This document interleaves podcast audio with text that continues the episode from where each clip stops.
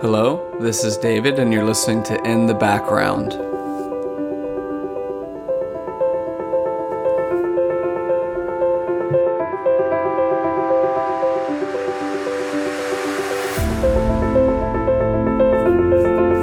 Hello, hello, hello to anyone listening.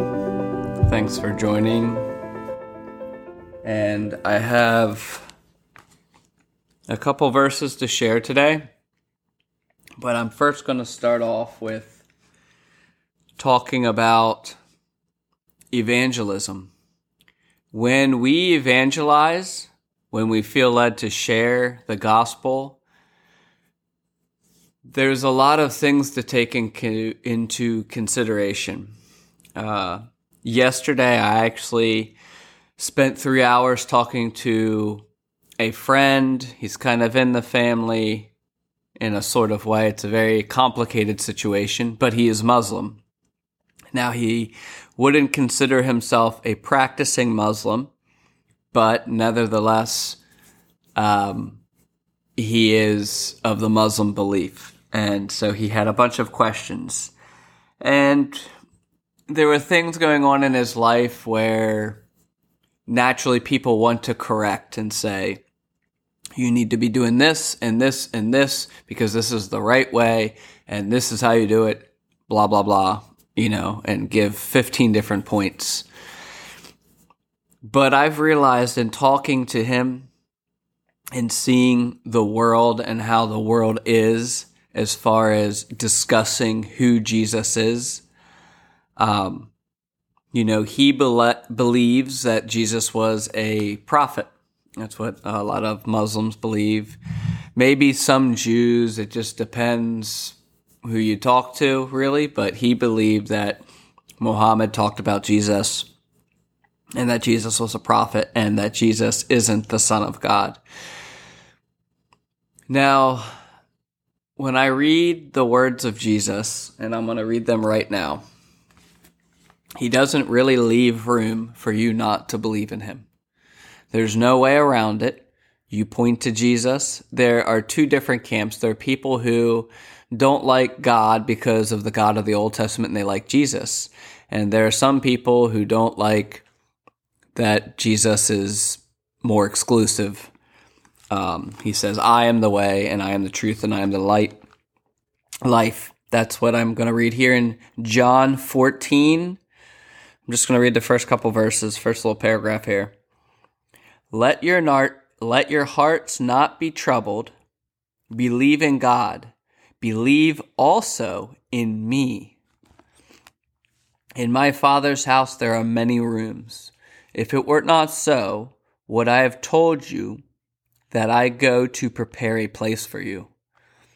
And if I go and prepare a place for you, I will come again and will take you to myself and that where I am, you also may be, also will be. And you know the way to where I am going. Thomas said to him, Lord, we do not know where you are going. How can we know the way? And Jesus said to him, I am the way, the truth, and the life. No one comes to the Father except through me.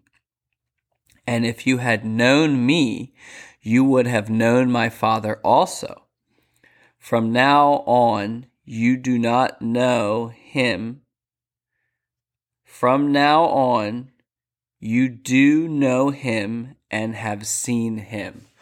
It's a little wordy, depending on your translation. But right there, Jesus points to I am the way, the truth, and the life. Nobody comes to the Father except through me. And I sat there and I had to explain to this um, friend of mine that if he does not accept Jesus as his Lord and Savior, as the advocate for our faith with God, you know, there is no afterlife for him that is good. Now, that's a very hard thing. You don't realize how hard evangelism is to have a true heart for someone you know, sometimes I think we can just say things and be like, you know what, you just need to just accept this because you don't want to burn in hell for the rest of your life. There's truth to that statement. But at the same time, we want to have a heart in pointing to Jesus. If I look at someone who's lost and I was looking across the table at this guy and I was telling him some of my testimony of just what the Lord, what God and Christ have done in my life, it touched him. He saw how genuine I was being. He saw that I believed what I was saying and what I lived. A lot of times we need to be living out the true gospel. We need to be living out the life of Christ. You can't be living in a religion and just yell at people and say, you know, you're a sinner and you're going to hell. Stop it. You know, whenever I see Jesus go either to the woman at the well or to other people, there's such a heart for them. It's like, do not perish, do not do, go and sin no more, but drink from the everlasting fountain that I offer you. There's a heart behind evangelism that I think we need to have and we always need to be pointing to Jesus. You know, there was a situation we were meeting about, and it's about an affair and marriage and divorce. And that was the last thing. Like, I was like, you know, I'm not here to talk about these situations. I love you. I want you to be open with me. But you need to know Jesus to radically change your life because you can't do it on your own. And if you do, you will fail. And plus, there is a way out that we need to. The term scapegoat came from when they released a goat into the woods and sacrifice. You know, it was like because they released one, sacrifice one. It was like a, you know, if you go and Google for yourself the term scapegoat, there was a whole thing about it, and it's like at the end of the day, when we are living out our lives as Christians, we need to be pointing to Jesus. Obviously, there is a place for theology, there's a place for understanding and for discussion about who God is, who the Holy Spirit is. I was explaining to him the Father, Son, and Holy Spirit. When you see in Genesis, you know, it doesn't say a Trinity per se in the Bible, but we get that from you know, Father, Son, and Holy Spirit. And we also look in Genesis and it says, let us make man in our image. So there was not just, that was this Muslim uh, friend, brother uh, question was, you know, isn't there only God? Like he is not a part of God. And I'm like, he is. He's the son of God. There's, there is a community within God that we do see because we had agreements from the beginning up until Abraham's sons. And obviously, this is where Isaac and Ishmael come into the picture the child of promise and the child of the flesh. Obviously, Ishmael, that line is where you get into uh, a lot of the Muslim ideology and all that other stuff. I mean, it's I lived in Indonesia for a little bit, so it's like I know I don't know everything, but I understand enough to explain it to him. And so, you know, I, after that, there's a separation, so it's hard. Um, but this brother, friend, whatever, is wanting to get out of a situation and probably using his own faith or anything he can to get out of the situation. But there was a time where I was, I prayed for him. I said, I, I want the Lord to, I want God and Christ to make himself known to you. And uh, I had a prayer with him afterwards, and he felt really touched. But in those moments, we can't go and just be pointing out the wrong either philosophies, ideologies there comes a point where he did believe that there is a Jesus, but the question is, who was Jesus? For some people, for him, it was Jesus Christ was a prophet. But Jesus Christ is way, way more. He, he is the cornerstone, the establishment of my relationship with God does not exist without Christ. You know, and in a lot of faith, you know, there's still sacrifice. And I was like, you know, Jesus was the final sacrifice. You, and I, I challenged him. I said, you need to figure out if Jesus is more than just a prophet. And that goes for every person I've ever talked to or hear other people talk to is we have to point everything back to Jesus. You can believe in God and he even thinks that God and Allah are the same person. And it's like, no, not really. I mean, maybe for his and his head there is, but there's such a weird spirit when you read about Allah and vengeful and this and that. And obviously God is just and God is also vengeance is his, declares the Lord. So, but the God of our Bible, of the Holy Bible, of the Gospels, of the Old Testament,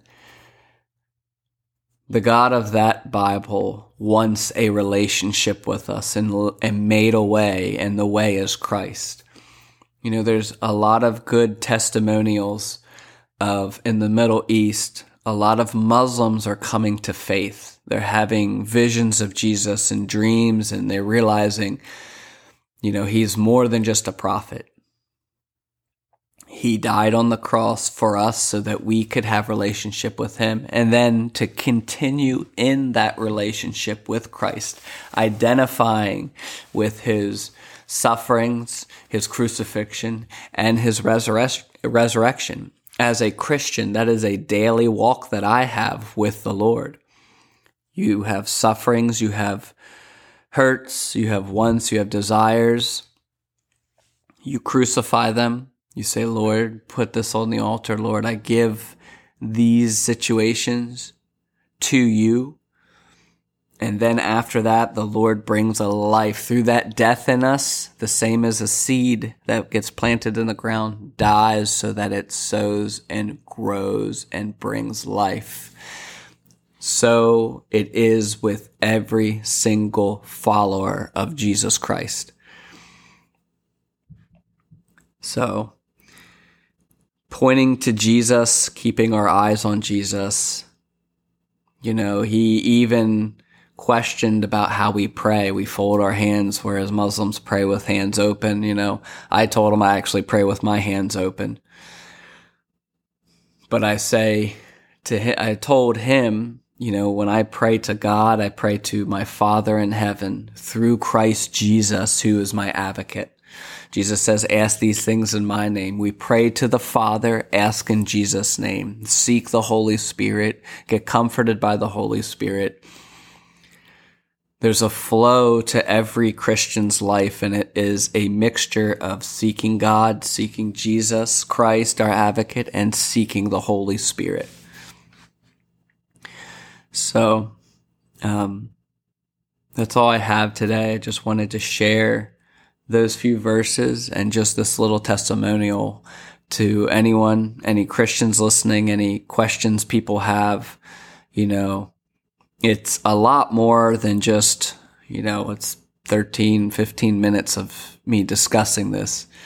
We need to go into each situation with evangelism with an open heart of saying what the Lord wants to say to this person. It's not about me getting 15 points. It's good to understand the situation, but if we truly have the Holy Spirit in us and God speaking to us, we should be able to feel His presence and be like, Lord, give me wisdom for this situation. I don't want to go in there with a plan. I don't want to go in there knowing these 15 different things and just going in there ready to attack and correct this person.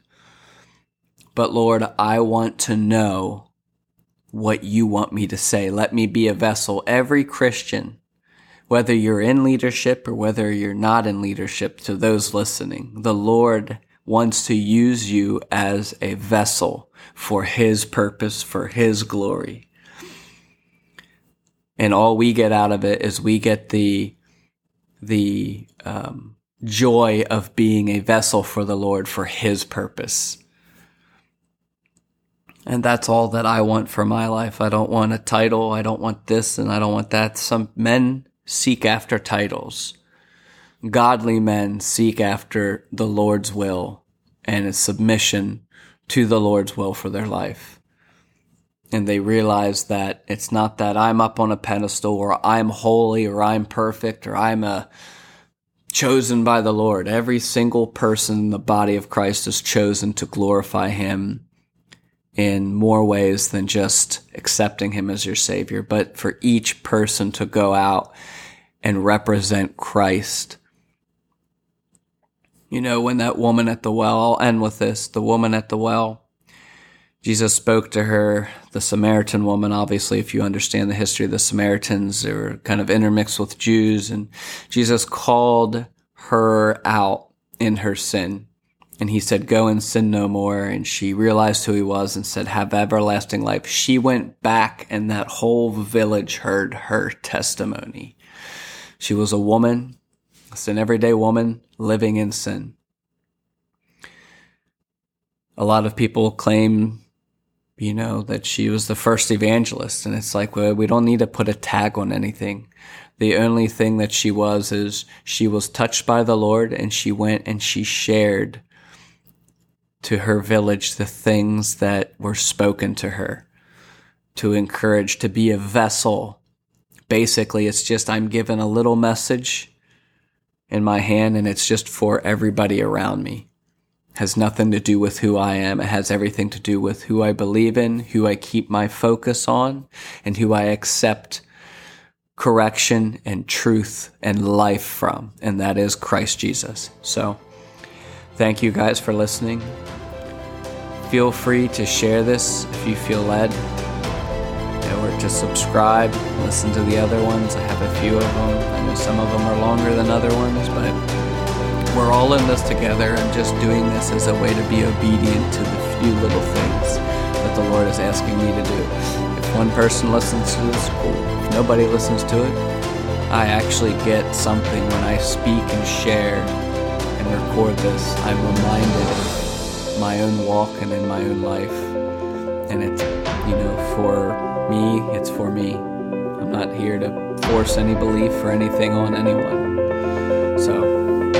Thanks, guys, and have a good rest of your week.